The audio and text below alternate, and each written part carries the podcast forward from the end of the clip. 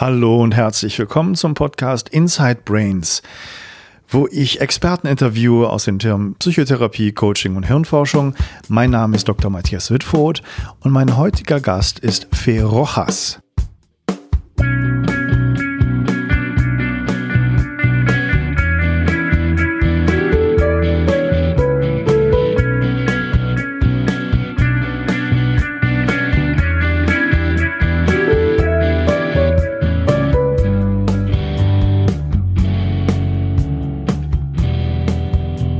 Fee hat ein ganz besonderes ähm, therapeutisches Themengebiet und einen Schwerpunkt, nämlich wie man mit Traumata umgeht, beziehungsweise wie Journalisten mit Traumatisierten umgehen sollten und was man dabei falsch machen kann.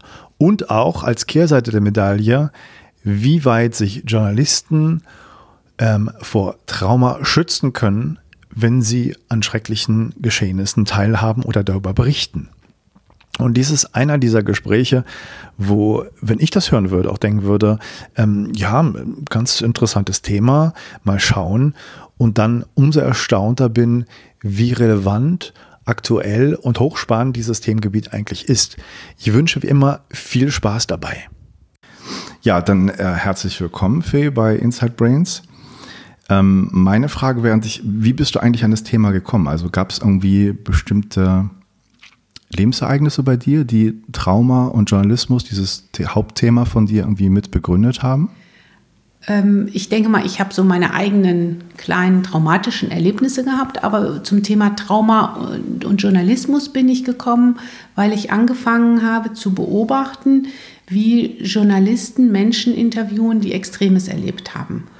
Und da sind mir so ein paar Sachen aufgefallen, wo ich dachte, hey, was machen die da? Wie, wie, wie, also öffentlich-rechtlich, weil ich komme aus dem öffentlich-rechtlichen Rundfunk und ich habe ganz wenig private geguckt und das waren ähm, Interviewsendungen in der ARD oder im ZDF oder in irgendwelchen dritten Programmen, wo auch ganz freundliche, nette Journalistinnen oder Journalisten die Menschen gefragt haben, ja, wie war das denn genau, als sie dann ihr totes Kind da im Arm hatten und wie haben sie sich gefühlt?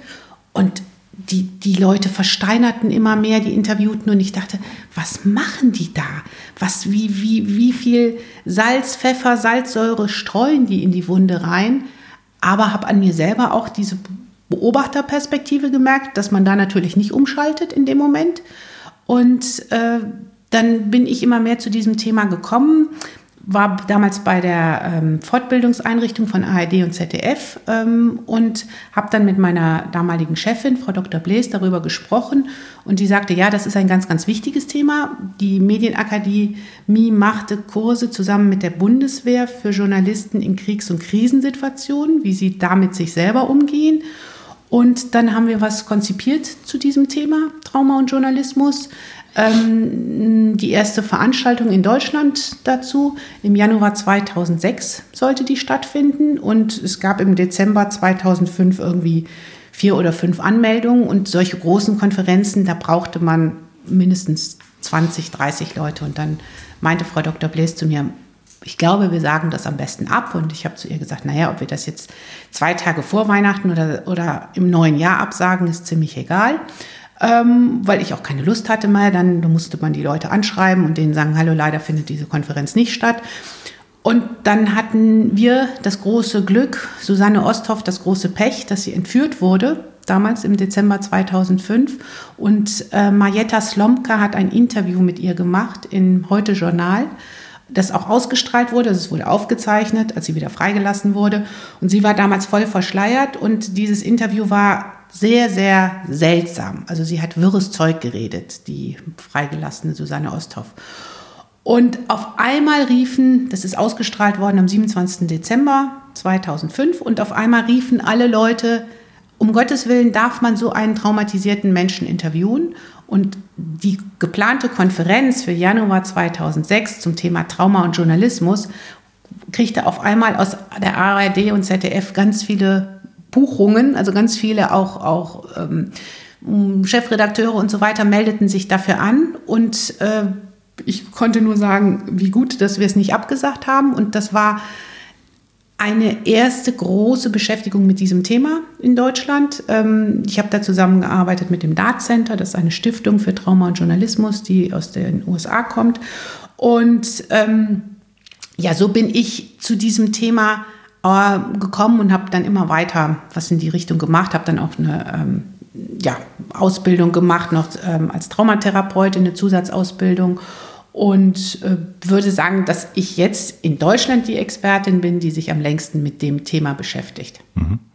Also du warst letztendlich am also richtiges Angebot zur richtigen Zeit gemacht, genau. kann man so sagen. Ja. Was war mit der Susanne Osthoff? Gibt es da eine Hintergrundgeschichte? Was war das für eine Entführung? Ähm, das war eine Entführung im Irak. Mhm. Ähm, Susanne Osthoff ist eine ähm, äh, Wissenschaftlerin gewesen, die lange da geforscht hat und in unterschiedlichen Institutionen gearbeitet hat.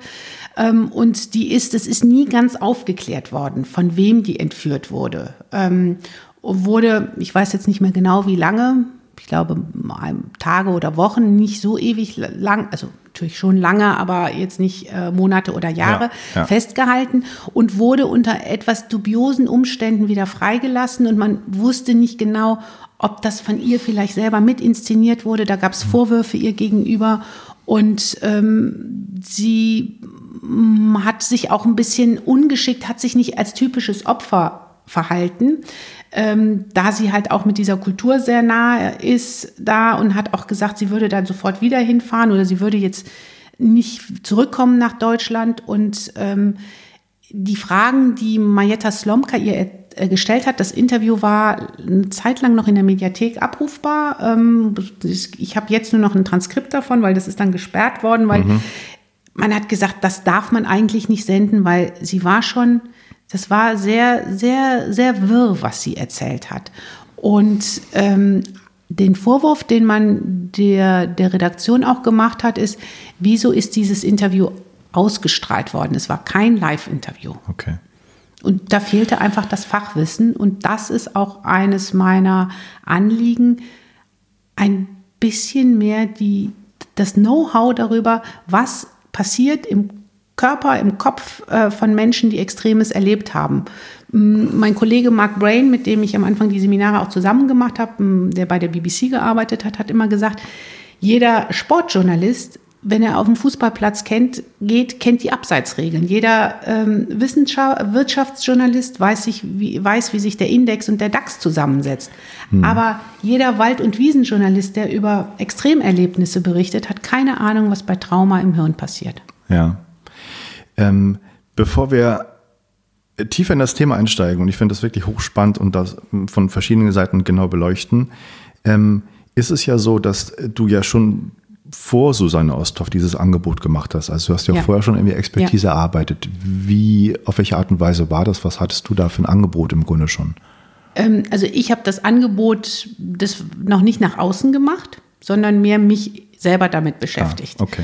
Ähm, ich habe vor Susanne Osthoff, also vor, bevor wir diese Konferenz geplant haben, habe ich mit dem Kollegen in der ähm, äh, Medienakademie, also damals Zentrale Fortbildung für ARD und ZDF, gesprochen, was passiert mit den Menschen, ähm, mit den Journalisten, die bei dem Kriegs- und Krisenseminar bei der Bundeswehr in Hammelburg teilnehmen. Da macht man eine Woche so ein Training, wie geht man in Extremsituationen mit sich um, wie viel Schulung gibt es da für, ähm, ja, für den, die, die, die Psychohygiene. Und da gab es relativ wenig, aber da war auch, weil es so voll ist, diese eine Woche, ich habe selber daran teilgenommen in Hammelburg, man lernt Waffenkunde, man lernt Verhalten unter Beschuss, man lernt, was man bei einer ähm, inszenierten Entführung macht, man lernt, wo sich überall Granaten und sowas verstecken können. Ähm, da war dann nicht noch ein Interesse, Raum zu schaffen zum Thema, wie gehe ich mit mir selber um.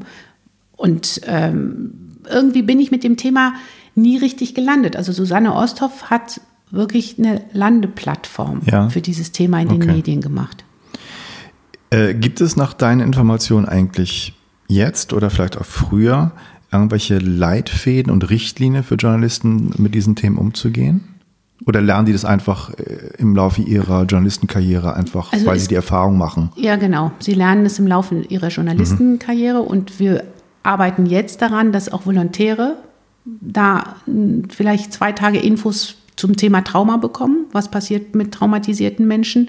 Ähm, aber es ist, es ist bisher was, wo ein oder zwei öffentlich-rechtliche Sender, also der WDR und ich weiß nicht, wer das noch macht, ähm, die geben ihren Volus dazu Informationen. Aber im ersten, in erster Linie lernt man als Volontär, wie ähm, interviewe ich Prominente, wie interviewe ich Politiker, mhm. wie setze ich die auch auf den Topf und wie frage ich da auch kritisch nach und mhm. wie komme ich auch zu Emotionen. Ne? Wenn ich Frau Merkel frage, wie fühlen Sie sich, wenn Sie jetzt Kanzlerin geworden sind? Die Frage ist völlig okay. Aber wenn ich diese Frage jemandem stelle, der gerade was Extremes erlebt hat, ist diese Frage nicht mehr okay. Mhm. Und das lernen Journalisten nicht. Mhm. Also im Grunde versuchen Sie dieses Konzept des äh, äh Information herauszukitzeln und ja. zu provozieren, äh, da auch weiterzumachen. Genau. Und es gibt ja auch durchaus, würde ich mal annehmen, äh, im Laufe oder wenn man die Journalisten oder Journalismushistorie betrachtet, durchaus Medien, die das gewollt gemacht haben. Richtig. In verschiedenen ähm, Hintergründen von Traumatisierten, von Geschehnissen, dass man das provoziert, ja. um es, einfach irgendwas auszulösen bei genau, den Leuten. Es gibt Worte dafür. Und zwar ist das einmal dieses Witwenschütteln im mhm. Deutschen. Ne? Ich okay. schüttel die Witwe, bis sie heult. Im ja. Englischen ist es Death Knocking. Tote klopfen. Aber dieses Tote schütteln, äh, Witwen schütteln, ähm, um diese Momente rauszukriegen und was kann ich aus jemandem rauskriegen, aus einem Politiker, aus einem Wirtschaftsboss, was weiß ich nicht, kann ich Sachen rauskriegen, die inhaltlich interessant sind. Was kann ich aus jemandem rauskriegen, der gerade einen Amoklauf in der Schule mitgekriegt hat? Den, der interessiert mich nicht, wie ist die Schule gesichert gegen Amoklauf und so, sondern den frage ich, äh, wie war das, als der hm. Täter da im Klassenraum stand? Wie hast du dich gefühlt? Ja, ich kann mir vorstellen, manchmal ist es ja auch nicht ganz klar, wenn die Ereignisse neu sind, wer Täter und wer Opfer ist, dass man so Opfer durchaus den Verdacht des, der Tat mit reinstellt und das auch provoziert, ob ja. da irgendwas kommt. Ja, genau. Ne? Und äh, nach meiner Einschätzung liegt es daran, dass Journalisten da die Empathiefähigkeit verloren geht. Mhm. Sie verstehen nicht, ähm, wie, was das für denjenigen heißt. Und wir machen in den Seminaren und Kursen, die ich dazu mache, sage ich immer, stellt bitte nur die Fragen, die ihr auch möchtet, die eurer Schwester oder eurer Mutter oder sonst noch was gestellt wird, wenn die sowas erleben. Mhm. Und dann kommt oft die Antwort, naja, meinen Verwandten und Freunden sage ich immer, oh, wenn Journalisten kommen, ganz schnell wegrennen und bloß nichts sagen. Mhm. Ja. Ähm, da, das ist ja schon, was du jetzt sagst, schon so eine Anleitung, ne, wie man ja. sich am besten verhalten soll. Ähm, würdest du da auch eine Linie ziehen bei bestimmten Medien? Also ist es so, dass äh, bestimmte Journalisten von bestimmten Hintergründen zu dir kommen, weil sie einfach ein, ich sag mal, ein ethisches Verständnis haben, wie man umzugehen hat oder mhm. umgehen sollte mit solchen Traumatisierten? Und gibt es Journalisten, die nicht zu dir ja. kommen, weil sie denken, ja. das ist äh, überhaupt nicht mein Interesse, dass ich da mit denen gut umgehe, ich will ja. einfach Informationen haben? Ja, das ist natürlich absolut richtig, eine Grundhaltung des Mediums dahinter, des Senders, der Zeitung, was auch immer, ähm, Habe ich so einen moralischen Anspruch? Möchte ich zumindest nicht schaden? Nihil nocere? Ne? Dass der Journalismus sollte, wenn ich ein, ein, ein, ein humanistisches Hintergrund habe, und den haben nach meiner Meinung die öffentlich-rechtlichen und auch viele große äh, Zeitungen und so, sollte er zumindest nicht schaden, ist das, was auch die, die, die, die Leitlinien sind. Und sie wissen nur nicht, wie es geht. Da kann man, da geht es darum, Wissen zu vermitteln. Bei den anderen, die sagen, uns geht es nur um Einschaltquote, ich scheiß auf jede Moral, da ist Hopfen und Malz verloren. Also da denke ich mal, kann man, wenn, dann nur über Presserat und Rügen und sonst noch was, aber der ist ein zahnloser Tiger, ähm, versuchen, zu, das zu, zu, zu sanktionieren ähm, oder man kann versuchen, das Publikum aufzuklären, dass es das boykottiert.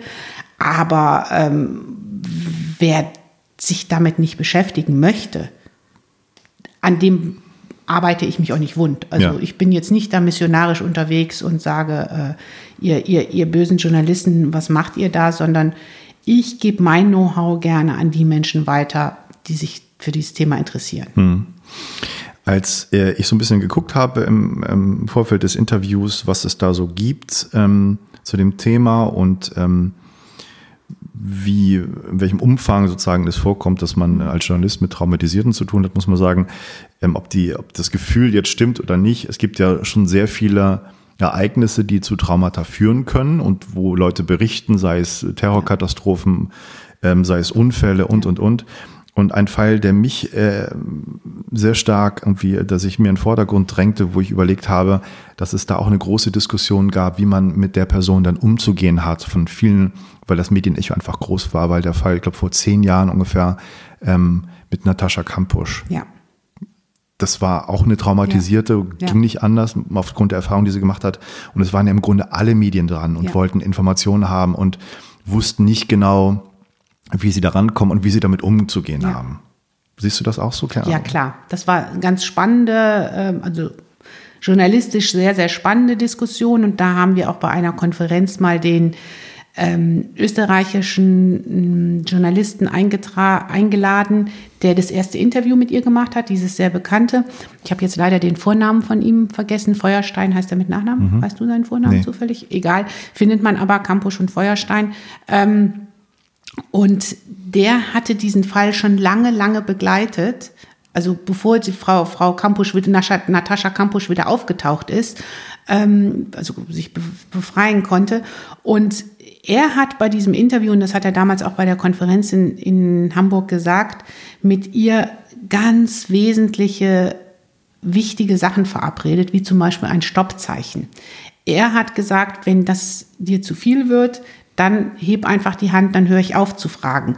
Und er hat auch, man kann dieses Interview auch nachsehen im, mhm. im, Internet, er hat auch immer wieder gefragt, darf ich dir jetzt noch die Frage stellen? Mhm. Also er hat sehr vieles sehr, sehr richtig gemacht ja. und hat sich, glaube ich, auch ganz viele Gedanken vorher darüber ja. gemacht. Ich glaube, im, im im Zuge dieses ersten Interviews gab es ja ganz, ganz viele andere mit ja, verschiedensten ja. Medienanstalten, die ja. auch sicherlich nicht das so gut behutsam gemacht haben wie er dann später. Und um vielleicht noch mal kurz zu erzählen, es war ja so, dass sie mit neun oder so, glaube mhm. ich, entführt wurde, im Grunde in einem Haus im Keller gefangen gehalten mhm. wurde und sich dann befreit hat durch einen. Ähm, nach vielen Jahren. Nach ne? vielen Jahren, mit, mit glaube 18 oder so erst. Ja. Und man muss ja sagen, dass ein Mensch, der so lange da in Gefangenschaft ist, ja auch eine besondere Art ja. im sozialen Umgang hat und ja. Empfindlichkeit. Das ist ja nicht wie jemand, der eigentlich in der Gesellschaft gelebt ja. hat, ein Trauma bekommen hat, mit dem man einfach ganz anders umgehen kann, weil ein, Erfahrungs, ein Erfahrungshintergrund da ist. Bei ihr, bei ihr war das ja gar nicht der Fall. Ähm, insofern war das nochmal ein ganz besonderer Fall, auch, glaube ich, damit umzugehen. Ähm, was ist aus deiner, aus deiner, Sicht denn wichtig, mit Traumatisierten umzugehen als Journalist? Gibt es da so eine Handlungsanleitung, mhm. bestimmte Schritte, ja. Punkte, die du nennen kannst? Ja, gibt es. Also ganz wesentlich ist dieses eben schon erwähnte Stoppzeichen vereinbaren, dass ich demjenigen, den ich befrage, sage, wenn es dir zu viel wird, mach einfach, heb die Hand oder heb hier die rote Karte. Es ist sehr sinnvoll, ein nonverbales Stoppzeichen zu vereinbaren, weil ähm, bei Live-Interviews wird es schwierig vielleicht oder so? Oder wird man die gar nicht erst führen mit Ich denke mal, ein Live-Interview mit einem, mit einem frisch traumatisierten Menschen ist ein No-Go. Mhm. Weil da kann er, da, da habe ich, hab ich dann als, als Interviewer ein Problem, wenn er mir gerade die rote Karte hochhält. Ne? Egal welches Medium das ja. ist. Hörfunk geht es noch am einfachsten, okay, wir spielen jetzt eine Musik ein, aber beim, beim Fernsehen, äh, was machen wir dann? Testbild? Haben wir schon lange nicht mehr gesendet. Ne? Wäre vielleicht nicht schlecht in dem Fall. Ähm, also ich finde, das ist No-Go, aber wichtig ist als Überschrift bei einem Interview mit einem traumatisierten Menschen, ihm wieder die Steuerung in die Hand zu geben. Weil Trauma heißt, ich bin in einer Situation, für die ich keine Bewältigungsstrategien habe, wo ich nichts steuern kann. Und um eine Retraumatisierung zu vermeiden, ist es sehr, sehr wichtig, den Informanten, dem Befragten wieder die Möglichkeit zu geben, dass er das steuern kann. Das heißt Stoppzeichen, das heißt aber auch, ähm, dass ich mit ihm vorher abspreche, wo führen wir das Interview? Ne? Gehen wir, das gerne bei so äh, Fernsehinterviews zu diesem Thema, ja, jetzt gehen wir nochmal an den Ort, wo der Unfall passiert ist.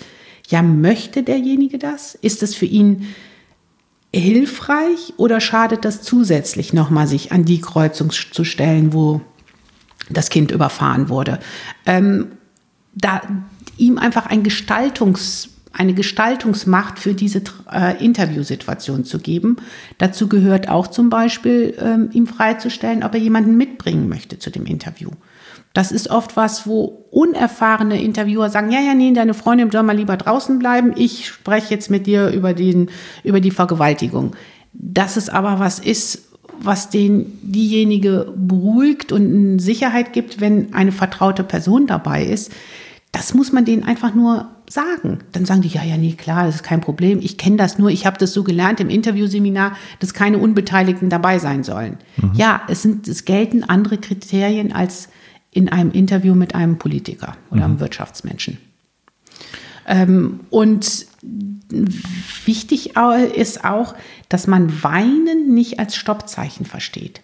Viele sagen dann, also wenn sie das Interview aufzeichnen und, und ähm, diejenige fängt an zu weinen, gibt es also die Fälle, dass ältere Frauen zum ersten Mal darüber berichten, was ihnen im, nach dem Krieg passiert ist oder im Krieg, über, zum ersten Mal über eine Vergewaltigung sprechen. Und natürlich oder so häufig fangen sie dann an zu weinen, aber dieses Weinen ist ein gutes Weinen. Und sie merken, endlich interessiert sich da mal einer. Und wenn die dann, wenn dann der Interviewer sagt, ja, vielen Dank, dann hören wir jetzt am besten auf und der Kameramann macht die Kamera aus, dann ist es ist es ein Steckenbleiben darin. Dann kann diese Geschichte nicht zu Ende erzählt werden. Und ähm, das machen die nicht aus, aus böser Absicht, sondern aus guter Absicht, weil sie denken, ich möchte jetzt nicht zu nahe treten. Aber da ist dann das Gegenteil äh, von, von gut gemacht, gut gemeint. Gibt es auch etwas, wo du sagst, es gibt Medienformate, die nicht geeignet sind, weil sie zu kurz sind, weil sie nicht den Raum bieten, diese Geschichte zu Ende zu erzählen? Naja, wenn ich das nicht als, wenn ich es nicht als, als Live-Interview mache, kann ich natürlich schon einen O-Ton da rausnehmen. Ähm, und das kann durchaus wichtig sein, weil ganz wichtig ist, ähm, Interviews über eine Extremsituation, über ein Trauma zu machen, ist nicht per se schädlich. Es ist einfach auch ganz viel dieser Aspekt der Anteilnahme. Mhm. Die, die, die anderen Menschen hören das. Ich werde ernst genommen. Ich werde, ich kann meine Geschichte erzählen und, und, und ich kann auch die Geschichte von dem Menschen erzählen, den ich da verloren habe. Oft sagen ähm, vor allen Dingen Eltern, eine Kollegin hat viele Interviews gemacht mit, mit Eltern, die ihr Kind verloren haben, ähm, die, die dann in den Schlagzeilen standen, dass die Eltern sagen, es ist für mich total schön, wenn ich über mein Kind was berichten kann, was nicht nur das, den Unfall, den Tod, den Überfall betrifft, sondern auch, was sie für ein Mensch war, was er für ein Mensch war. Also dieses, diese, die Sache rund machen und, und Anteilnahme schaffen, Anteilnahme schaffen. Und das kann durchaus sein, dass wenn ich einen, einen größeren Beitrag darüber mache, dass es okay ist, wenn ich da 30 Sekunden oder eine Minute irgendwo rausnehme. Mhm. Ähm, ich würde da nicht so kategorisch sagen, das geht und das geht nicht. Mhm. Ähm, aber wichtig ist nach meiner Einschätzung, dass man die Zusammenhänge versteht. Vielleicht habe ich da auch schon irgendwas geprimed bei mir mhm. im, Kopf und ein, Beispiel, wo ich dachte, das war so richtig respektlos. Ne? Ähm, es gibt ja dieses Format Markus Lanz, wo man mhm. da ganz viele Gäste hat und gibt es auch Leute, die was Schlimmes erlebt haben.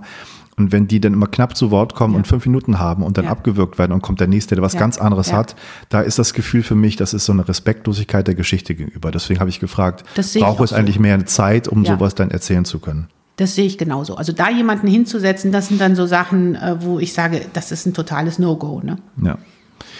Ähm, das sind so Leitfäden oder ein Leitfaden, den du gesagt hast äh, oder die du erwähnt hast, diese Punkte für Journalisten. Was, was muss man beachten, sozusagen mit mhm. traumatisierten ähm, Interviews zu machen?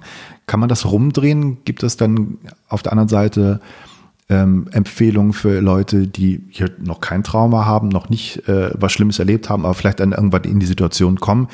was erlebt zu haben und dann interviewt zu werden, wie man sich dazu verhalten hat oder was, was da Tipps sind? Das ist, ist eine interessante Frage. Also da habe ich mich noch nicht mit beschäftigt. Ob man zum Beispiel in, einem, in der Schule, ne, so wie ich lerne, wie verhalte ich mich im Straßenverkehr, äh, was mache ich, wie leiste ich erste Hilfe, wenn da jemand ohnmächtig mhm. wird, dass ich vielleicht mich in der Schule auch mal damit beschäftige, wie gehe ich damit um, wenn ich was Schlimmes erlebe und Journalisten kommen auf mich zu. Mhm. Was ist, ähm, wenn, wenn du was Schlimmes erleben würdest? Hättest du äh, im Kopf irgendwas, ich würde gar keine Interviews führen? Das ist für mich klar, da setze ich mich in Gefahr aus, da schlecht behandelt zu werden? Nee, Würde, ich, würde ich nicht würde ich nicht prinzipiell sagen. Ich mhm. glaube, ähm, oder ich hoffe, dass ich einen guten Reflex hätte zu sagen, jetzt erstmal nicht. Oder mhm. dass ich dann hoffen würde, dass andere um mich rum sind, die mich da schützen. Ähm, weil ich glaube, dass die Verarbeitung dafür, die braucht so viel Kraft, dass ich nicht auch noch darüber reden kann mit Menschen, die damit irgendwas machen.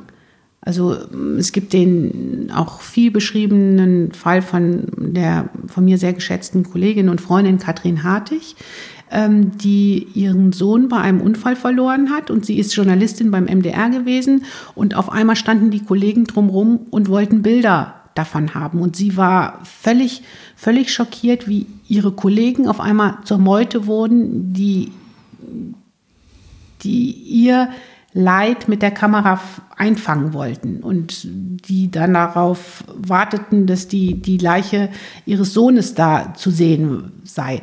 Und ähm, die hat es sehr gut beschrieben und hat lange, lange gebraucht, um ähm, mit dieser Fassungslosigkeit über die ähm, Unsensibilität der Kollegen darüber, darüber hinwegzukommen. Und ich hoffe, dass wenn ich in so eine Situation kommen sollte, ich hoffe, ich komme nicht da rein, aber wenn ich da reinkommen sollte, dann hoffe ich, dass Menschen um mich rum sind, die erstmal die neugierigen anderen weghalten und später dann, wenn es wenn ein paar Wochen ins Land gezogen sind, dann darüber reden, kann was sehr, sehr Heilsames sein. Mhm. Im ähm, vielleicht bei der Betrachtung der Geschichte des Journalismus und der Medien- und Berichterstattung ähm, ist doch, glaube ich, die Entwicklung, die du jetzt mit vorantreiben willst, sozusagen behutsames, intelligentes mhm. Umgehen mit Interviewpartnern, die was Schlimmes erlebt haben, etwas relativ Neues, oder? Ist das, glaubst du, in, in das Ausmaß ist, nimmt zu, dass man sozusagen das Verständnis dafür entwickelt, oder war das schon immer vorhanden? Also ich glaube, dass es, als die Medien noch sehr viel langsamer waren, ähm, da, ne, bevor es irgendwie äh, Fernsehen überall gab und jeder mit, seinem, mit seiner Handykamera ein Interview machen konnte, ähm, da war das Problem noch gar nicht da. Da war das Zaudern, war systemimmanent. Und jetzt muss das Zaudern in die Köpfe der Journalisten. Und das ist der große Unterschied. Also ich glaube, dass man sich jetzt neu mit diesem Thema anfängt zu beschäftigen und dass dieser natürliche Reflex ähm, oder dieser, dieser Reflex, dieses reflexartige ähm, aufs Blut springen, dass das vielleicht vorher schon da war, aber da war keiner kein Medium da, was das dann verbreitet hat. Also man konnte dann stehen bleiben, wenn irgendwo was passiert ist und sich das angucken, aber man konnte es nicht noch ins Internet und, und, und ins Fernsehen bringen. Mhm. Und ähm, diese, die Kultur oder die, die, die technische Möglichkeit, dass das nun möglich ist, da muss das humanistische ähm, nachreifen noch, um damit richtig umzugehen. Mhm. Und ähm, es kommt oft die Frage von Journalisten in Seminaren, wenn ich sage, äh, naja, nach einem Amoklauf könnt ihr nicht die Schüler, die da rauskommen, interviewen und sagen, und wie war das genau und wie hast du dich gefühlt, als er da in der Tür stand mit der, äh, mit der Knarre? Ähm, dann sagen die, ja, aber worüber sollen wir denn dann berichten? Man erstmal drüber nachdenken muss, welche Themen gibt es noch drumherum und überhaupt, wie berichte ich über einen Amoklauf? Also was, welche Verantwortung habe ich auch damit, dass ich mich damit ja zum Instrument des Amokläufers oder des Attentäters mache. Mhm. Und da gehört einfach ein Zaudern zu und nicht ein wildes drauf losberichten. Mhm. Was das Ganze vielleicht schwierig macht, nach meiner ersten Intuition, die ich dazu hätte, ist, dass ja vielleicht die anderen Kollegen, die auch darüber berichten, von anderen äh, Journalen, äh, dann da keine, keine, Hemmung haben und einfach dran sind und man das genau. Gefühl hat, ich liefere nicht dasselbe für meine Redaktion, was die anderen jetzt ja, leisten können. Absolut richtig. Absolut richtig, da ist dann dieser Druck, die anderen machen das aber und da kommt halt auch dieses, ja, aber mein, mein Redakteur hat gesagt, mach das und hol das. Und da ähm, ist es so, dass bei den öffentlich-rechtlichen in der Regel es so ist, wenn man sagt, ich gehe da nicht hin, ich mache davon keine Bilder, ähm, dass da ein, ein eine Einsicht da ist, dass man da was bewegen kann.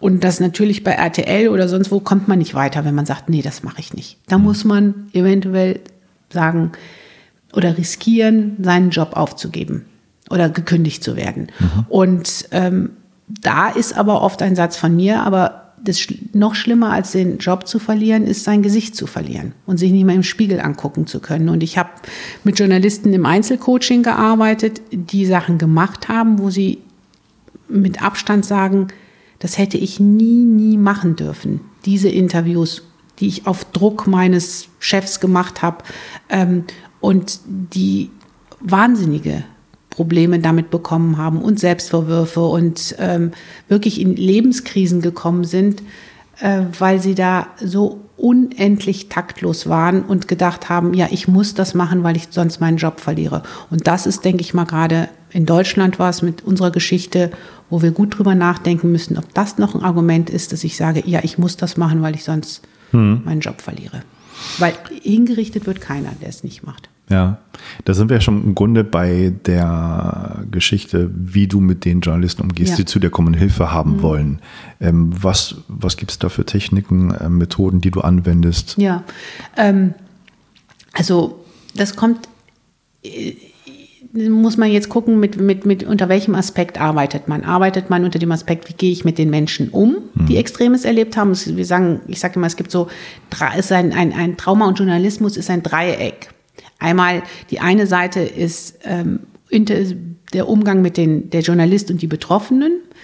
Die andere Seite ist ähm, der Journalist und der Umgang mit sich selber dieses große Thema sekundäre Traumatisierung, was mir ein, ein wichtiges Anliegen ist. Ähm, und die, die dritte Seite ist ähm, der Journalist, Trauma und der Journalismus. Also was, was heißt das für die Medien? Was ist das für eine, für eine Medienkultur, die wir da schaffen oder die wir versuchen in eine andere Richtung zu bekommen?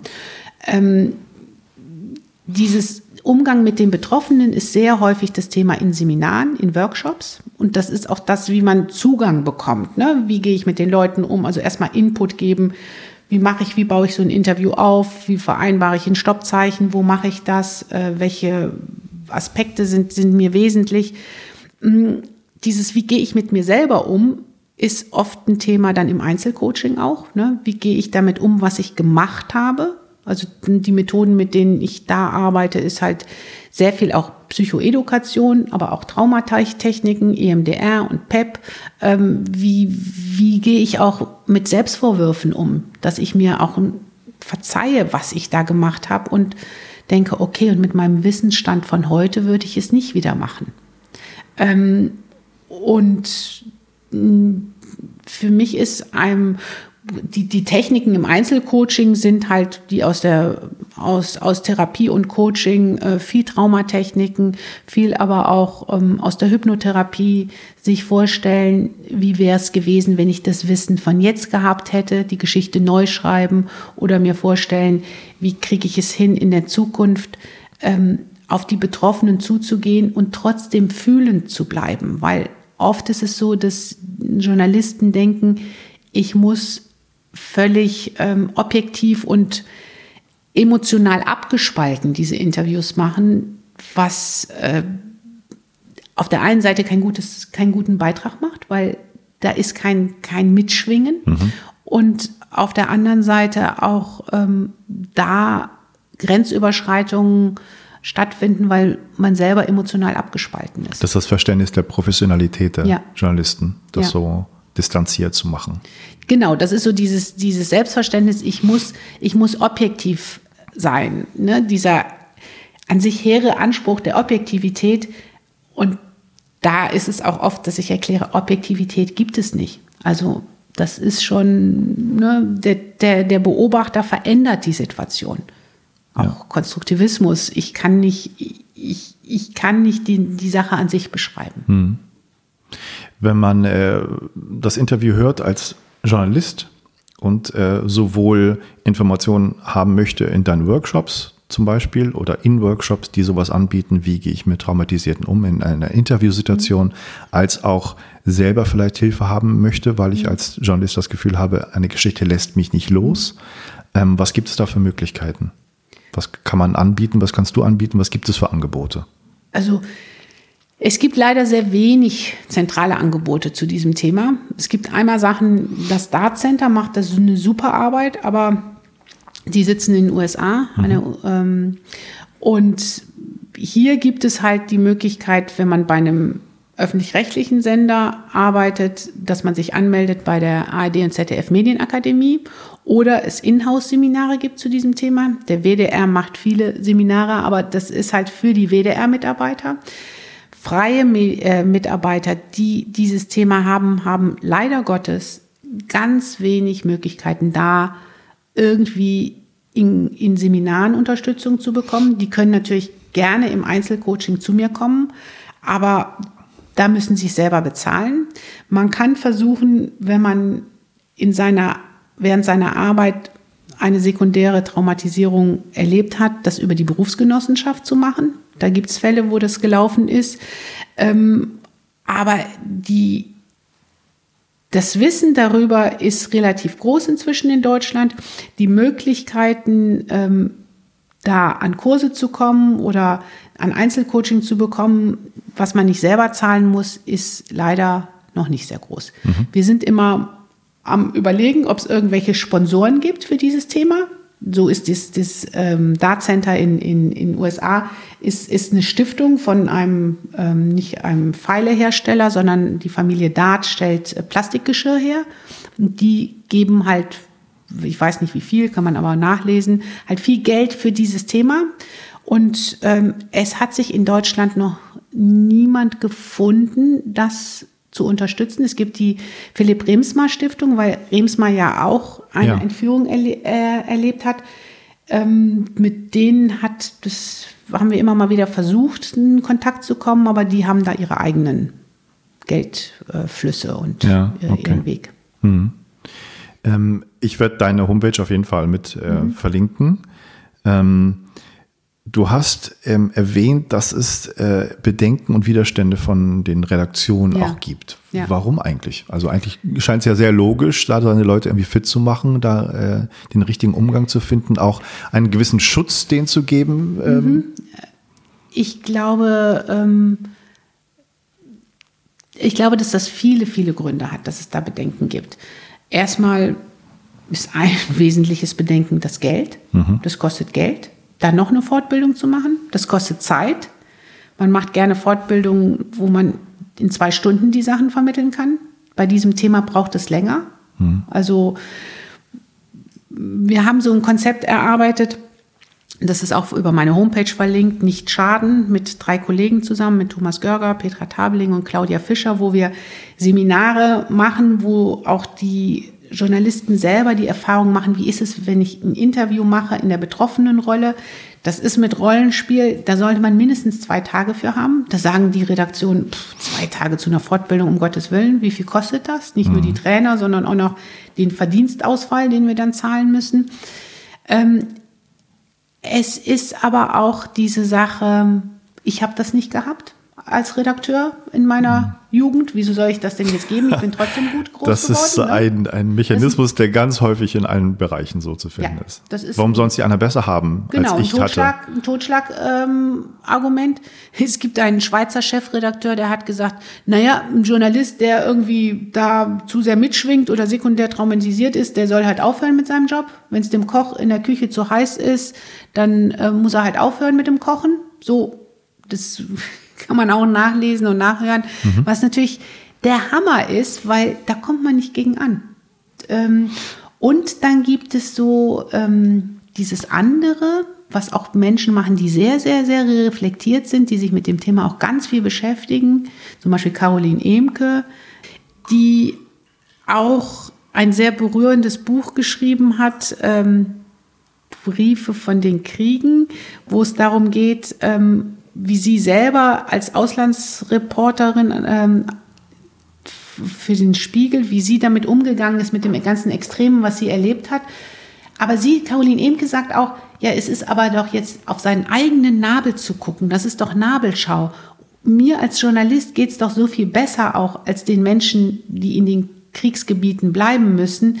Jetzt kann ich mich doch nicht damit beschäftigen, wie ich für mich auch noch Psychohygiene betreiben mhm. muss. Also wo es einfach geschmacklos erscheint, jetzt auf, sein eigene, auf seine eigene Betroffenheit zu gucken.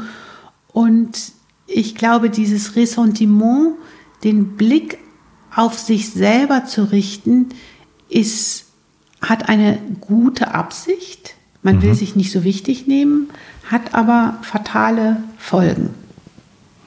Und ähm, da kann man froh sein, wenn man auf Verantwortliche trifft in den Redaktionen, die selber das erlebt haben, dass sie von einem Thema nicht losgelassen wurden, dass sie, dass sie merken, ey, da bin ich nur mit fertig geworden, mit dem Dreh, mit den Erlebnissen, äh, dadurch, dass ich ganz viel getrunken habe oder dass ich irgendwas anderes nicht unbedingt so Gutes als Bewältigungsstrategie genommen habe. Und da ist wichtig, dass es nicht nur was ist, was im Krieg oder in Krisen passieren kann. Also mm, für manche Journalisten, die viele Berichte über Kriegs- und Krisensituationen gemacht haben, ist ein Dreh auf der, ähm, im Kinderhospiz derjenige, der ihnen am meisten unter die Haut gegangen ist und von dem sie am meisten Albträume hatten. Mhm.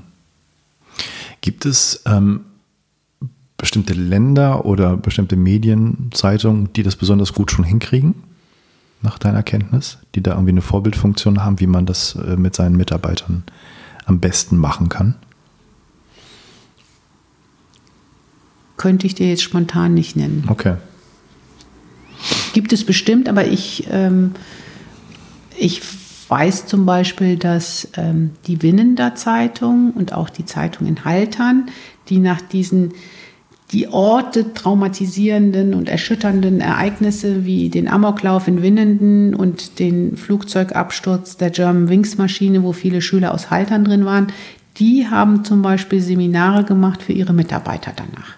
Die haben mhm. Kollegen von mir gemacht und auch über Start Center.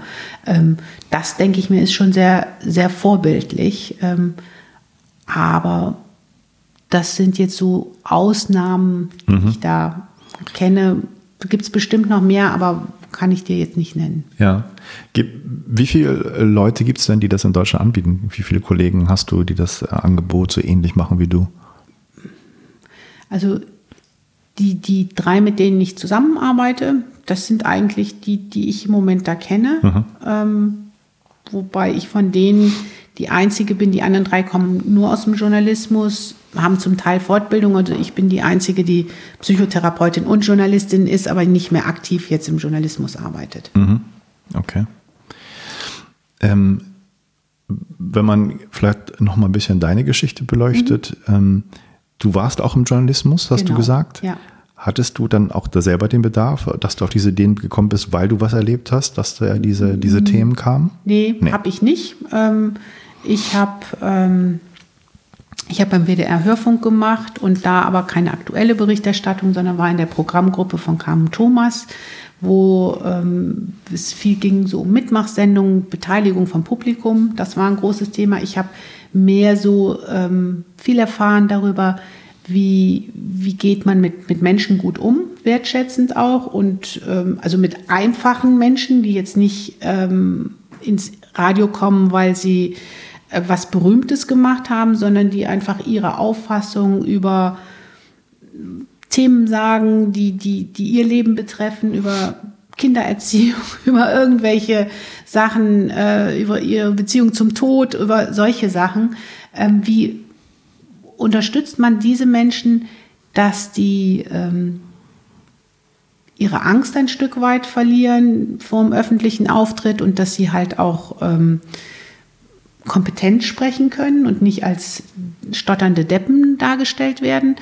Darüber habe ich da in dem Bereich habe ich viel gearbeitet und dann habe ich beim WDR die Online-Redaktion mit aufgebaut von 1996 an und da ging es ganz viel um technische Geschichten. Da war 96 war man noch nicht so weit, dass man viel aktuelle Online-Berichterstattung gemacht hat. Äh, da ging es mehr um Begleitseiten zu Sendungen und das war mir dann auch zu wenig nah am Menschen, so dass ich dann 2000 gewechselt habe in die aus in die ähm, ZFP Zentrale Fortbildung für ARD und ZDF und habe von daher in meiner eigenen nicht so langen journalistischen, auf meinem journalistischen Weg ähm, keine Sachen gehabt, die mir so unter die Haut gegangen sind oder wo ich auch aktuelle Berichterstattung von traumatisierten Menschen gemacht habe. Ich war mal ein paar Monate im, ähm, im ARD MoMA, im Morgenmagazin, beim Fernsehen und da ging es in erster Linie um Politikberichterstattung mhm. und Wetter. Und, und, viele andere Themen und Sport. Und ja. da gibt es auch die anderen Themen, aber da war ich nicht für zuständig. Da mhm. habe ich nichts mit zu tun gehabt. Hast du das Gefühl, es gibt da einen großen Bedarf bei den Journalisten bei diesem Thema? Ja, glaube ich. Ja. Ähm, lass uns doch noch mal ganz kurz vielleicht über Trauma an sich reden. Mhm. Das ist vielleicht auch vielen Leuten gar nicht klar, was das ja. eigentlich heißt und ja. warum das bei einigen vielleicht dann Bedarf gibt, bei anderen vielleicht auch nicht. Ja. Ähm, wie, was, oder worunter verstehst du den Begriff Trauma? Was verstehst du darunter? Also ein Trauma, ähm, ein Trauma, äh, ein traumatisches Erlebnis ist ich unterscheide immer zwischen dem traumatischen Erlebnis und der Traumafolgestörung. Also ein traumatisches Erlebnis heißt, ich komme in eine Situation, in der ich oder jemand, der ich sehe, den ich sehe, extrem bedroht ist. Entweder in seiner physischen, also in seiner körperlichen oder in seiner psychischen Integrität. Ähm, und ob es die, also wir Menschen sind in der Lage, traumatische Situationen gut zu überstehen, weil sonst wären wir ja schon längst ausgestorben.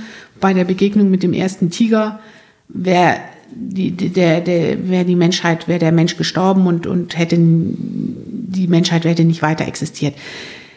Wichtig ist, ähm, ob ich von, mit diesem traumatischen Erlebnis, ob ich das gut integrieren kann, ob ich dann merke, so, okay, ich habe da was erlebt, ich war, bin in einem brennenden Haus nachts wach geworden und das ist für mich ein traumatisches Erlebnis. Ein Feuerwehrmann, dessen Job es ist, in ein brennendes Haus zu gehen, für den ist das nicht traumatisch. Deswegen ist wichtig, nicht das Erlebnis an sich ist traumatisch, sondern die, die Beziehung zu demjenigen, der das erfährt und sein Erfahrungshintergrund. Ähm, und ob ich dieses brennende Haus, ob ich dann, ne, ich bin daraus gerettet worden und dann ist es völlig normal, dass ich in den ersten Wochen nach diesem Erlebnis von der Symptomtrias der Trauma, also Wiedererinnerung, dass ich davon träume, dass ich das auf einmal nochmal spüre, ähm, dass ich das versuche zu vermeiden, dass ich alle Bilder mit Feuer weg versuche wegzuschieben, dass ich im Moment keine brennenden Kerzen mehr anmachen kann. Das ist die zweite Symptomgruppe, Vermeidung. Und die dritte Symptomgruppe ist ähm, Hyperarousal, dass ich ähm, besonders schreckhaft bin, dass ich ähm, vielleicht Schlafstörungen habe. Diese drei Symptome ähm, sind in der Zeit nach einem Extremerlebnis in den ersten sechs Wochen völlig normal. Ob es zu einer Traumatisierung kommt, zeigt die Zeit. Also ob ob ich auch nach drei Monaten noch ähm, einen Schweißausbruch kriege, wenn ich eine brennende Kerze sehe. Dann, kann, dann ist es wichtig zu sagen, okay, was kann ich jetzt machen, um mich und meinen Körper zu unterstützen, dass der Körper merkt, es ist vorbei. Also ähm, dieses, dieses Wissen um die Unterscheidung zwischen Trauma und Traumafolgestörung, das halte ich für ganz wichtig. Mhm. Und ganz wichtig halte ich, dass die Menschen wissen, dass in den, in den ersten Tagen danach ähm, es völlig normal ist, wenn ich davon träume und dass es auch, ähm, dass das, ne, oder auch einen Albtraum davon habe, dass das Versuche sind des Körpers, das Ganze zu integrieren.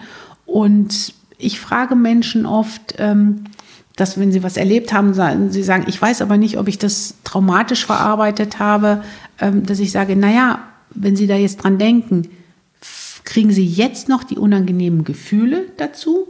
Oder sagen Sie, oh, das war damals total schrecklich, aber jetzt spüre ich, dass es vorbei ist? Mhm.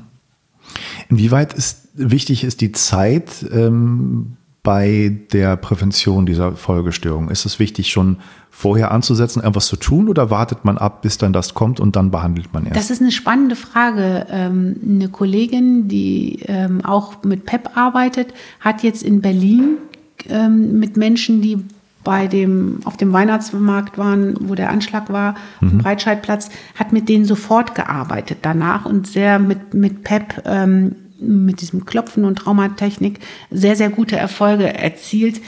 oft sagt man, dass, es, dass man akut gar nichts machen muss. Mm, das, da habe ich noch keine abschließende Meinung zu. Mhm. Ich glaube zumindest, dass wenn man das auf eine gute und, und körperorientierte Art und Weise macht, dass es zumindest nicht schadet, da den Leuten was an die Hand zu geben, was sie machen können. Und ich sage auch oft den Journalisten, dass wenn ich was höre, ähm, wenn mir jemand was erzählt, um das Risiko der sekundären Traumatisierung vorzubeugen, dass ich durchaus dabei auch selber klopfen kann, wenn mir jemand von seinen Erlebnissen erzählt. Ähnlich wie der Psychotherapeut, der Traumatherapeut. Der, ich klopfe ja auch, wenn mir jetzt nicht Journalisten, sondern andere Menschen erzählen, davon berichten, was sie Extremes erlebt haben. Mhm. Das ist ein, ein guter Schutz, eine gute Prävention vor sekundärer Traumatisierung. Ja, das, das muss man vielleicht noch mal ein bisschen ja. genauer sagen, weil das, glaube ich, ein sehr wichtiges Thema ist. Denn ich habe das ja in vielen Interviews erlebt mit Leuten, die anderen Menschen helfen, ja. dass diese Gefahr immer besteht und auch äh, dann aufkam, ähm, selber durch Geschichten und Erlebnisse von anderen, die man hört, selber dann eine Traumatisierung zu erfahren und das nicht, dass es eigentlich loslässt. Genau. Und ähm, was, was zum Beispiel PEP ja bietet, und das hast du gerade erwähnt, dass man selber sozusagen genau. diese Klopftechnik an sich selber mhm. macht, während man das hört oder das einfach Richtig. mitmacht, um das so vorzubeugen. Ja. Ja, ja diese sekundäre Traumatisierung finde ich nochmal ganz wichtig, mhm. dieses, ähm, dass wenn ich wenn ich dann nicht auf mich achte als Journalist, dass ich dann immer weiter abstumpfe mhm. und immer weiter über die Grenzen gehe bei den Menschen, weil ich selbst dann nicht mehr schwingungsfähig bin. Ähm, und das ist was, wo viele Journalisten ähm, überhaupt nicht hingucken wollen. Also wo sie einfach riesige Angst haben, dass sie als ähm, Beschreibungsinstrument kaputt gegangen sind und das von daher ausblenden, ausblenden, ausblenden. Also ein Makel oder eine ein, Dysfunktion ein Ja, genau, ein, ein Makel haben, eine Untauglichkeit. Mhm. Ähm, da ist es ganz wichtig zu zeigen, man kann wunderbar was gegen die sekundäre Traumatisierung machen. Ne? Also sowohl ähm, in der Vorsorge als auch in der Nachsorge. Ich kann, und da habe ich viel Erfahrung, Journalisten unterstützen, dass ihre, dass sie merken, dass der Körper merkt, das traumatische Geschehen ist vorbei oder dieses, da, dieses Mitschwingen. Ne? Das ist ja bei der sekundären Traumatisierung, ich höre mir ganz viele schlimme Geschichten an, habe aber keine Ahnung von Selbstfürsorge, wie ein, ein, ein Psychotherapeut, der halt in Supervision und sowas über die Sachen redet und auch gucken kann, wie komme ich da wieder raus, ja. dieses In and Out. Ähm, und da vermittle ich den, den Journalisten und sehr, das mache ich sehr, sehr gerne und ich glaube auch sehr erfolgreich, weil ich einfach beide Welten kenne, sowohl die therapeutische als auch die journalistische.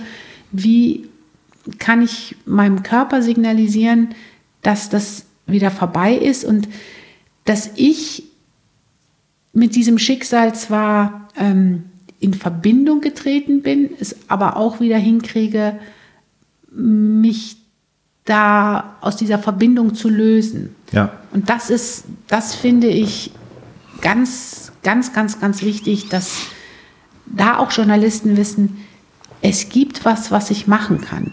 Es gibt noch ein, ähm, ein sehr schönes Zitat, was ich aus dem Buch von Thomas Hasslinger, ähm, was ich gerne den Journalisten erzähle. Josef Hasslinger ist ein ähm, österreichischer Autor, der ähm, bei zufällig beim mh, bei dem Tsunami 2004 mhm. in Urlaub war auf äh, Phi Island ähm, und er hat geschrieben, dass er eigentlich nie darüber schreiben wollte. Ihm war völlig klar, ähm, das ist nichts, was für ihn ein Thema für seine Bücher ist. Aber dann hat er auf einmal gemerkt, ähm, dass diese, diese Erlebnisse ihn so umschlossen, hat er in seinem Buch geschrieben, Pipi Island, meine Erinnerung an die Flutwelle war wie eine Barrikade, die mir in den Weg gestellt war, obwohl ich sie eigentlich hinter mir lassen wollte.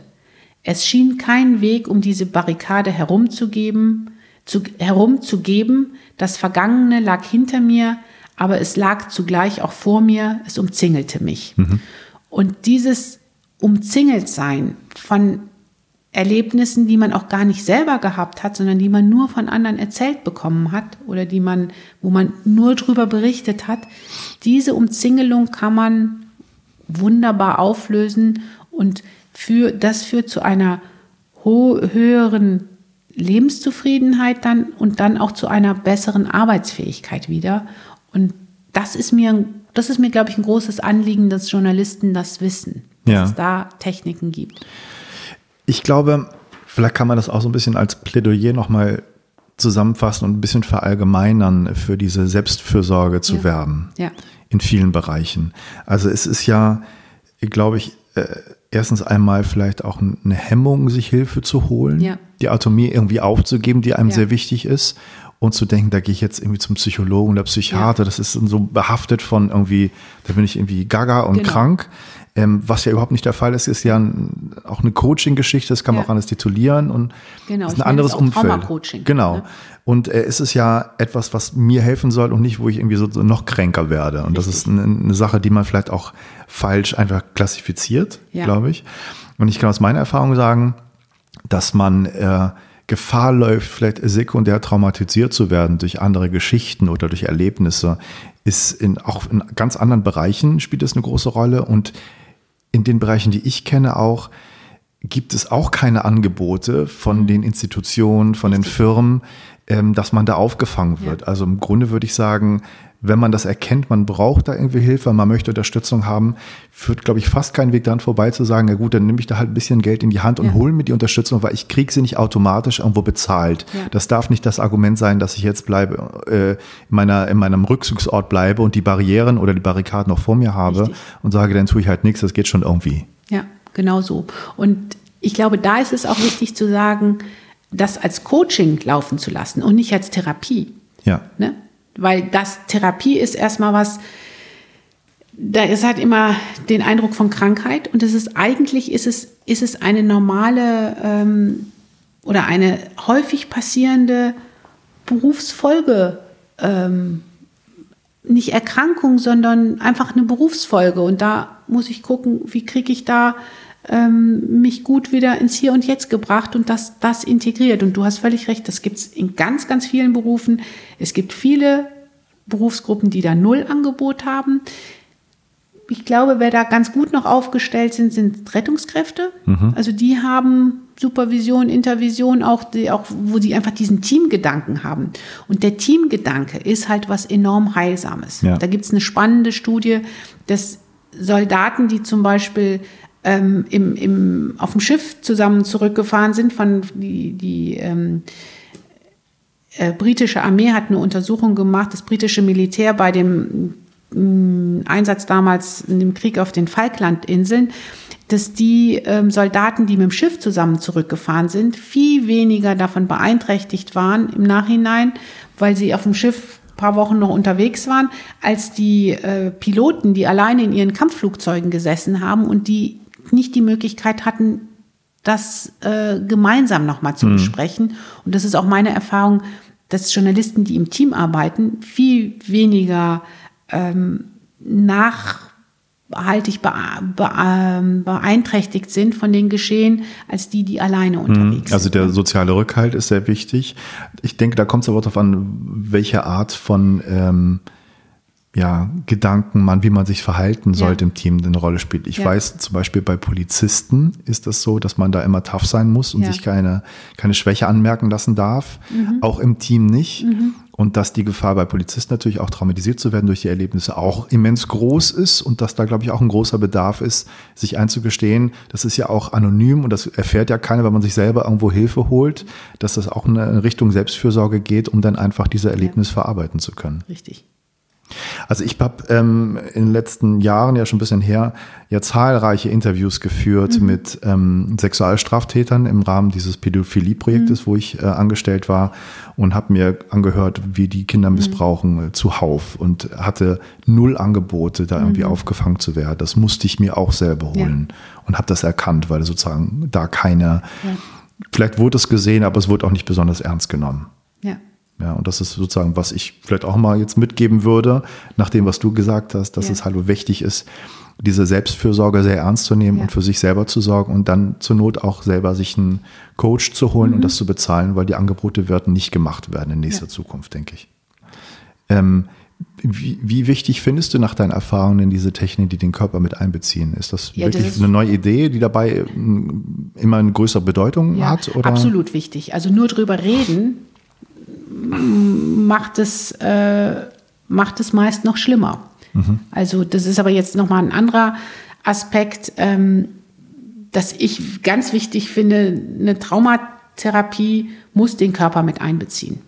Und da ist das Klopfen was Wunderbares, weil das kann derjenige selber machen. Also EMDR, ich bin auch ausgebildete EMDR-Therapeutin, aber EMDR ist immer die Abhängigkeit vom Therapeuten. Und gerade beim Trauma ist es sehr wichtig, dass ich das Ruder selbst in der Hand habe, dass ich selber entscheiden kann. Und jetzt klopfe ich und da klopfe ich. Und deswegen finde ich es auch äh, ultra wichtig, dass man selber klopft und dass nicht der Therapeut auf dem Klienten klopft. Ähm, und dieses Thema der sekundären Traumatisierung, was sowohl Journalisten als auch Traumatherapeuten, als auch Rettungskräfte, als auch Unfallchirurgen betrifft, ähm, ist diese Problematik der First Responder. Da halte ich auch einen, Workshop zu in, ähm, auf der MEG-Tagung jetzt in Bad Kissingen äh, im März.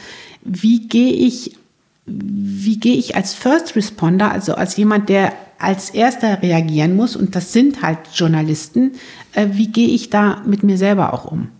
Also ein Kollege hat immer gesagt, die, normalerweise es passiert irgendwo ein, Unfall, ein Überfall, die, die gesunden Menschen laufen weg. Die Journalisten und die Rettungskräfte und Polizisten, die laufen hin.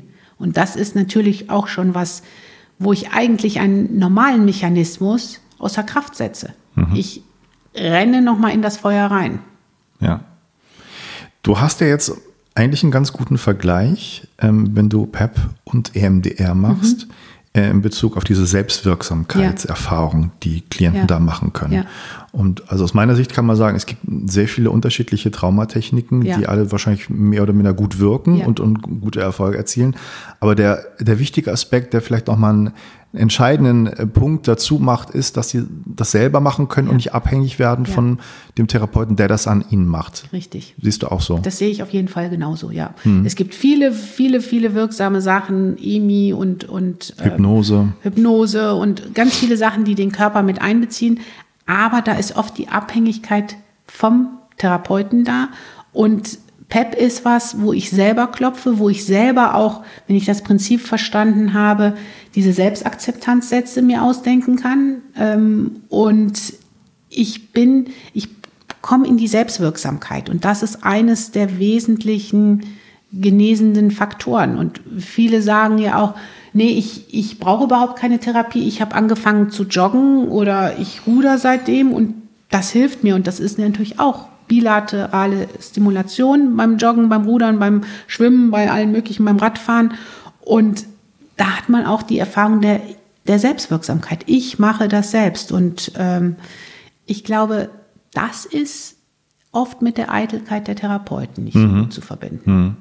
Und da ist das Schöne, da sind die Journalisten ähm, nicht so eitel, weil sie wollen ja gar nicht dass sie den Leuten helfen. Also sie, ja. sie, sie sagen dann, ähm, okay, ich mache das jetzt für mich, die Bearbeitung davon, weil ich dann einfach ähm, besser darüber berichten kann. Also ich habe zum Beispiel mit Menschen gearbeitet, die über Kinderpornografie berichten. Und das ist natürlich auch so ein, ein unter die Haut gehendes Thema, ähm, dass ich da gucken muss, wie kriege ich meine, meine Gefühle meine traumatischen Gefühle, meine, meine Angstgedanken dazu ein bisschen reduziert, damit ich da drüber schreiben kann, damit ich den Bericht zusammenschneiden kann und die klopfen dann, um, um einfach wieder ihr Großhirn anzuwerfen.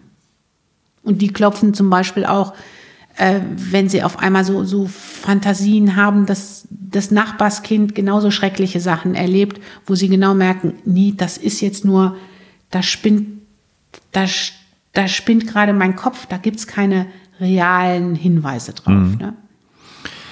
Vielleicht muss man auch mal ein bisschen differenzieren und einen wichtigen Punkt machen, was Selbsthilfe angeht. Ja.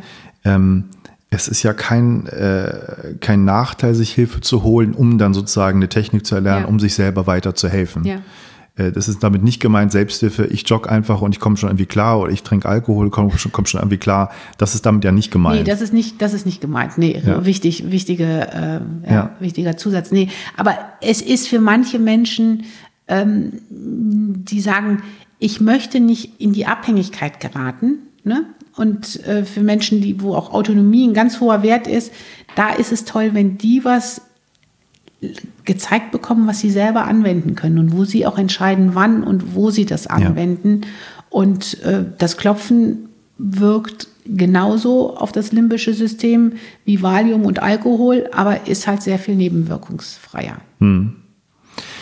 Du hast ja ähm, in deinem Seminar, was man im Internet sehen kann, was mir den Link geschickt hast, den ich auch mhm. gerne äh, dann weiterleite, ähm, so ein bisschen erklärt, was passiert im Gehirn eigentlich. Mhm. Magst du da so ein bisschen so reden, was bei Trauma eigentlich passiert und wie man da so ein bisschen drauf achten kann als Journalist, diese Prozesse mit berücksichtigen kann? Gibt es da etwas, was hilft zu wissen oder ist das eher etwas, was nur eine Erklärung bietet, die jetzt keine direkten Handlungsanweisungen beinhaltet für Leute, die das hören? Doch, es ist, glaube ich, schon ganz wichtig, also ähm, wenn ich als Journalist das höre, dass ich mitkriege, wie weit bleibt mein Gegenüber im Hier und Jetzt. Mhm. Kriege ich mit, dass er noch mit mir in Kontakt ist oder dissoziiert er in dieses alte Geschehen? Und das ist sehr, sehr wichtig dafür, ein Gespür zu haben, ob ich jetzt im Interview einen Trigger gesetzt habe, einen Auslöser, dass praktisch das Großhirn abgeschaltet ist, dass derjenige auf einmal nicht mehr den Zugriff darauf hat, dass er jetzt hier und heute mit mir, mit dem Journalisten da sitzt, ähm, und ob er jetzt wirklich nur das erlebt wieder, und das ist die Retraumatisierung, was er damals erlebt hat und gar nicht mehr ansprechbar ist. Und da müsste ein Journalist auch so die, die, die Grundlagen, und die vermitteln wir auch in den Kursen, haben, so wie ich in der, in der Traumatherapie einen sicheren Ort etabliere, dass ich auch mit demjenigen, mit dem ich spreche, ihm klar mache, passen Sie auf, Sie sind jetzt im Hier und Jetzt und gucken Sie mal, hier stelle ich ein Glas Wasser hin und wenn Sie merken, es wird gerade blöd, trinken Sie hier einen Schluck Wasser und ähm, dass ich ihn auch frage, soll ich jetzt das Fenster aufmachen? Und ich habe einen sehr interessanten Fall gehört von einem Kollegen, der ähm, nicht der Befrager war, sondern Ton oder Kamera oder sowas gemacht hat. Und der hat gemerkt, dass die die, die, der Mann, der da interviewt wurde, der erzählte irgendwie über ganz schlimme Kriegserlebnisse, ähm, dass der wegrutschte, mhm. dass der überhaupt nicht mehr im Hier und Jetzt war. Und derjenige, der nicht die Fragen gestellt hat, hat dann dem fragenden Reporter irgendwie so ein Zeichen gegeben, der hat aber nicht reagiert und dann hat er zu dem Mann, der, der, der da so wegrutschte, gesagt, hier trinken Sie mal ein Glas Wasser.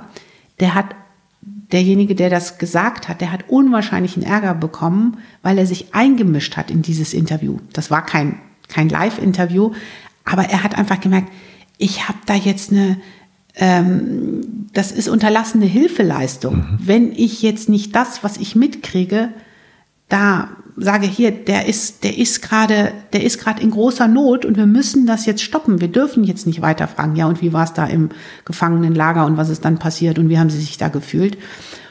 Und ähm, das war sehr, sehr tragisch, dass da die anderen und auch der, der, der Vorgesetzte, er hat dann eine Abmahnung gekriegt, dass er das nicht machen darf, dass es, dass es eine Einmischung ist, dass er sein Terrain überschritten hat.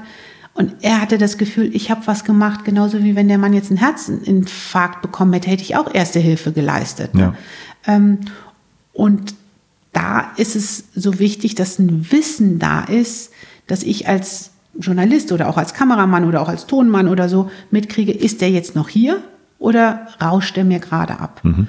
Und mh, dieses Abrauschen, dafür ist nochmal ganz gut, so ein bisschen Gehirnphysiologie, dass wenn halt ein Trigger kommt, wo die Amygdala dann feuert, dass dann die Verbindung zum Großhirn unterbrochen ist und derjenige nicht mehr rational ansprechbar ist. Mhm.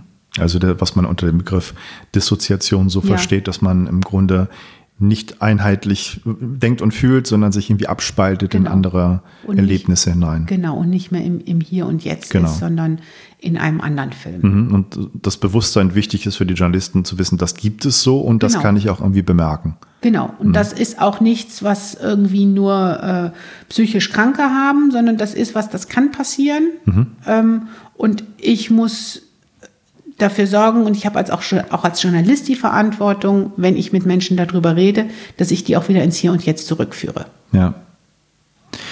Ähm, du hast erzählt, du gibst ja die Workshops auch an der ZDF Medienakademie. ZDF, ja, genau, ARD, die heißt ZDF. jetzt ARD ZDF Medienakademie. Mhm. Mhm. Ähm, und hast das auch schon seit vielen Jahren gemacht. Was gibt es denn da für Resonanzen? Also setzt sich das denn fort oder kriegst du wenig Rückmeldung oder wie, wie ist das ja, so? Also die, die, die ja, ähm, die, ähm, die Resonanz ist, es wird nicht so viel gebucht im Moment, weil einfach wenig Geld da ist mhm. und weil, ähm, weil die Seminare mit zwei Tagen zu lange sind. Ähm, und vielleicht muss einfach noch mehr passieren, dass man merkt, wir brauchen mehr Wissen darüber. Ähm, du hast erzählt, an der, in der MEG-Tagung dieses Jahr mhm. wirst du auch einen Workshop ja. halten, zum, ja. auch zu diesem Thema? Zum Thema First Responder. Also wie, ne, wie gehen auch Trauma und Journalismus ähm, und wie gehen Menschen mit sich um, vor allen Dingen auch, ähm, weil man natürlich auch als ähm, Therapeut hat man auch immer wieder Journalisten. Mhm als äh, unter den Klienten oder auch Menschen, die im weitesten Sinne mit dem Journalismus zu tun haben. Ähm, oder auch welche, die betroffen sind davon. Ne? Also es gibt viele Menschen, denen ist dieses Bild von diesem, dieses erste weit verbreitete schlimme Bild von diesem ertrunkenen kleinen mm, syrischen Jungen vor der, an der türkischen Küste ähm, enorm unter die Haut gegangen. Mhm. Äh, und da ist es wichtig, wie unterstütze ich solche Menschen, dass sie das ja gut verarbeiten. Mhm. Ähm, würdest du sehen, dass die, die Notwendigkeit, ähm, solche Bilder zu verarbeiten, irgendwie auch zugenommen hat, weil die einfach mehr mhm. werden, dass sie mehr gezeigt werden, dass man es vielleicht früher nicht so gezeigt mhm. hat in, in den Medien? Ja, ich glaube, die, die, die Notwendigkeit, damit sich zu überlegen, wie gehe ich damit gut um, wie viel ziehe ich mir davon auch rein, ja. ne? also ja. in welcher Dosis ziehe ich mir das auch rein, äh, die ist enorm, hat enorm zugenommen. Und ähm, es gibt dann oft das Argument von der anderen Seite, und das finde ich auch sehr bedenkenswert, ja, mein Gott, das gibt es aber. Ne? Mhm. Ne? Also ich meine, die, die, die, Kinder sind vor der türkischen Küste auch untergegangen, bevor dieses erste Bild ertrunken und, und, und, danach nicht gerettet worden. Auch. Und danach. Und das mhm. ist einer von, von leider Gottes Tausenden. Ne? Ja. Ähm, und dann sagen viele Menschen, ja, ich muss mich aber doch damit auseinandersetzen. Mhm. Ähm, aber sie werden dadurch nicht, sie werden dadurch nicht handlungsfähiger, sondern mhm. sie sind, sie sind gelähmt im Erstarren. Und zu wissen, das gibt es, da ist eine wahnsinnige Not und ich muss gucken, was kann ich auch daran ändern. Dafür brauche ich nicht so ein schockierendes Bild, weil das lähmt mich. Mhm.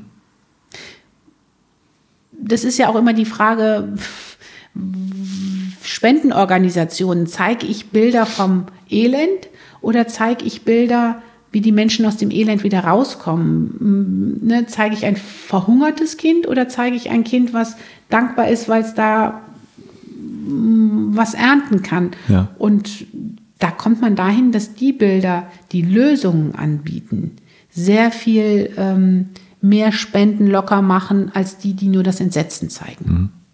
Damit wollen sich viele nicht beschäftigen und blenden das eher genau. aus und gucken da nicht nochmal genau ja. hin. Ja.